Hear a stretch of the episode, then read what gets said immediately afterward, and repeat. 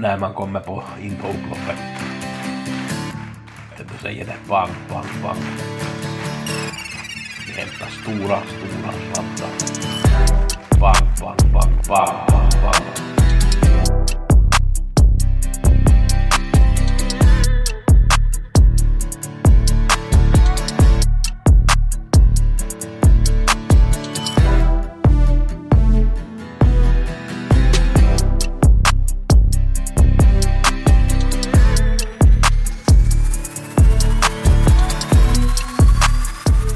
har Gusse med veckopodden. Vi ska gå igenom V86 V75 från förra veckan. Vi ska kolla lite på Halmstad på måndag. Vi ska ta och gå igenom månadspaketet som börjar ny månad här nästa vecka som vi har på gång här. Eh, om man tittar på V86 på onsdag så var det ju svårt, det gav nästan 4 miljoner. Jag hade en tipsetta, det var ju i femte loppet Cypress Point som gick första starten, Malmqvist och barfota runt om, den var 2,5 procent när jag tog, gjorde tipsen. Jag hade 16 på den som uppskattning, den steg till 12 men det är klart att den fick ju lite mycket procent när nummer två Lexi BR blev struken, den var ju bra den här Cypress Point som vann, sen var det nog något desto in, mer att till säga om vi kan ju ännu säga att den här spiken som jag hade i Squam den var jättedålig i andra loppet och var tidigt slagen. V75 tar vi och går igen då lopp för lopp på lördag. Eh, första loppet vanns av nummer två In Love med Aras, den hade jag ganska lågt, jag trodde inte mycket på den, jag hade ju spikat Eddie the Eagle, där blev det tyvärr galopp.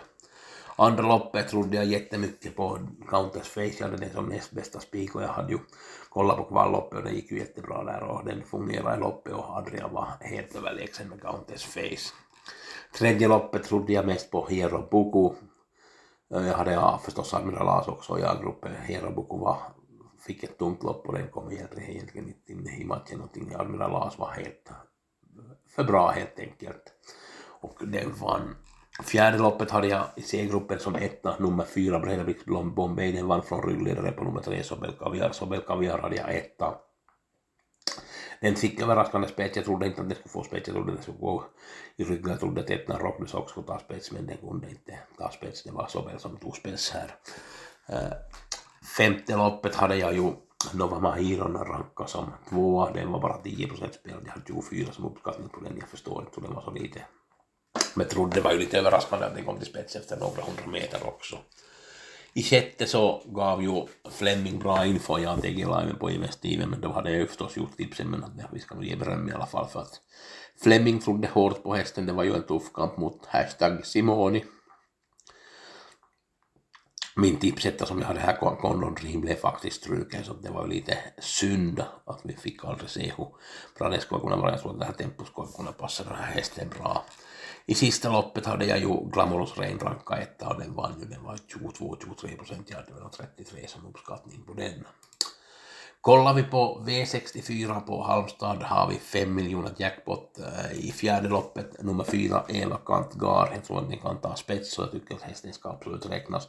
Den möter lättare sällskapen senast, den avslutar bra senast, den är 4-5 procent, den kommer väl till stiga till något 12-13 kan jag tänka mig.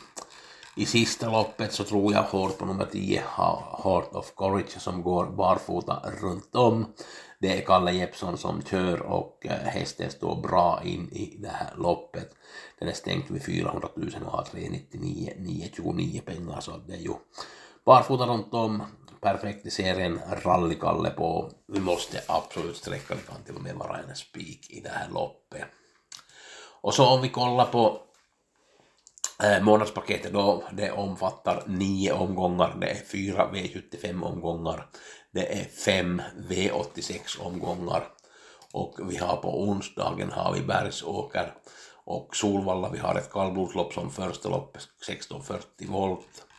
Vi har det tredje loppet som jag tyckte var intressant med nummer tre Iglesias. D och Lisa Gilliam, hon fick ett bra läge, möter lämpligt motstånd. Och senast så tänkte jag ju att på Aragonas i sjätte loppet, nu ska vi ta betalt nästa gång och nu är det ju nästa gång. Och så att Aragonas i sjätte loppet blir nog en intressant häst. Vi har ju Bjerke som sagt på lördag och det brukar alltid vara en bra omgång. Jag har inte sett några listor ännu men vi kan nog vänta oss att det är en riktigt bra omgång. Månadspaketet 50 euro blir väl säkert sex, knappt 600 kronor någonting plus minus någonting eh, nio omgångar gustav.hager.gmail.com om ni är intresserade av den. Tack för mig, ha en bra spelvecka, bra spelmånad och lycka till. Tack, hej!